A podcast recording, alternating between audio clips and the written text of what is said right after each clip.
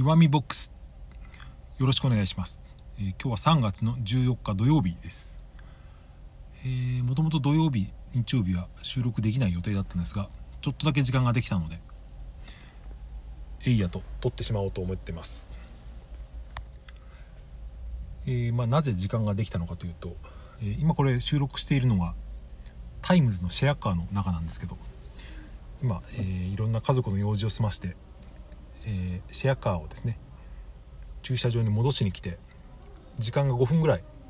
予定の時間より余っていたのでその時間を使って撮ってしまおうとそういう感じで始めました。なので本当にかってなく喋ることはなく頭の中が空っぽなんですけどこんな時に底力を出してどう喋れるかというですね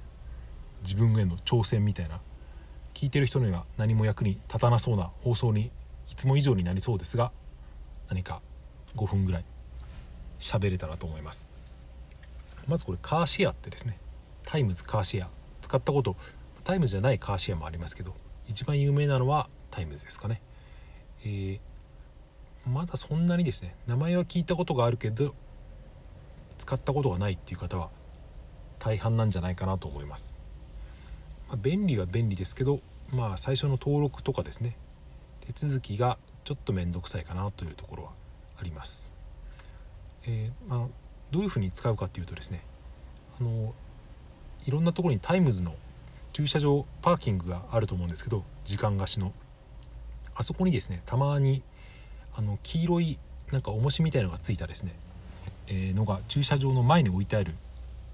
のがタイムズの駐車場にそういう車が置いてあるのを見たことがあるかもしれないんですけどそれがですねカーシェアの車なんですよね。だいたい、えータイムズの駐車場の例えば10台分スペースがあるとしたらそのうちの1台とか2台をタイムズ専用のですね車をそこに置いて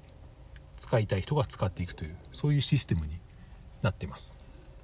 どうやって予約をするのかというとですね、えースマホのアプリから予約できます。これは予約っていうのは一応その15分単位でできるようになっていて、えー一番安いベーシックというですね車のコースだと、えータイムズはですね220円というのが一番安い、えー値となってます。なのでまあ1時間使うと880円ですかね。うんその値段はどうですかね。普通の駐車、えーレンタカーに比べて12時間とか借りるとですねおそらくそれは普通のレンタカーを借りた方が安くなるかもしれませんが、まあえータイムズにもパックみたいのはありますけど短時間で借りる場合はやっぱりですねこのタイムズシェアカーっていうのはかなり便利かなと思います。うちも今日5時間ぐらいかかりましたかね朝から。いろいろですね。それで今日はですね、えーまあ、昨日の放送の最後でちょっと話したんですけど、えー自分の子供をですね自分の実家にちょっと預けて、えー予約していたお店にランチをしに行きました。結構人気の店で予約をしないと土曜日もですね1ヶ月ぐらい前から予約をしないと取れないような人気店でカジュアルフレンチなんですけどかなりその値段の割にパフォーマンスがすごい高いというですね、まあコスパがいいというよりはまあ普通に美味しいんですよね、うん、僕らが食べたのはですね、えープチコース、えーコースの料理を食べたんですけど、えー金額2500円で本当にふちょっとしたフルコースみたいなですねオードブルがついて、えスープとサラダがついてメインディッシュがついてパンも、えー美味しいパンなんですけど食べ放題でデザートとコーヒーまでついてくるっていうそういうコースで2500円でですね、まあこれは田舎ならではって、まあ都内じゃまずですねこの倍でも食べれないかなぐらいのクオリティなんですけど、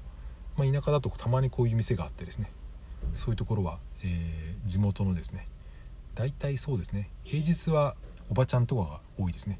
おばちゃん本当にグルメなんですよ。返却時間が過ぎています。あ返却時間が過ぎました。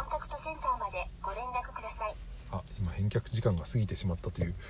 連絡が入ったので、えーシェアカーを出なくてはならないようです。それではちょっと中途半端ですけどこんな感じでですねシェアカーというのはこんな感じになります。はい。それでは、えーありがとうございました。また来週。さようなら。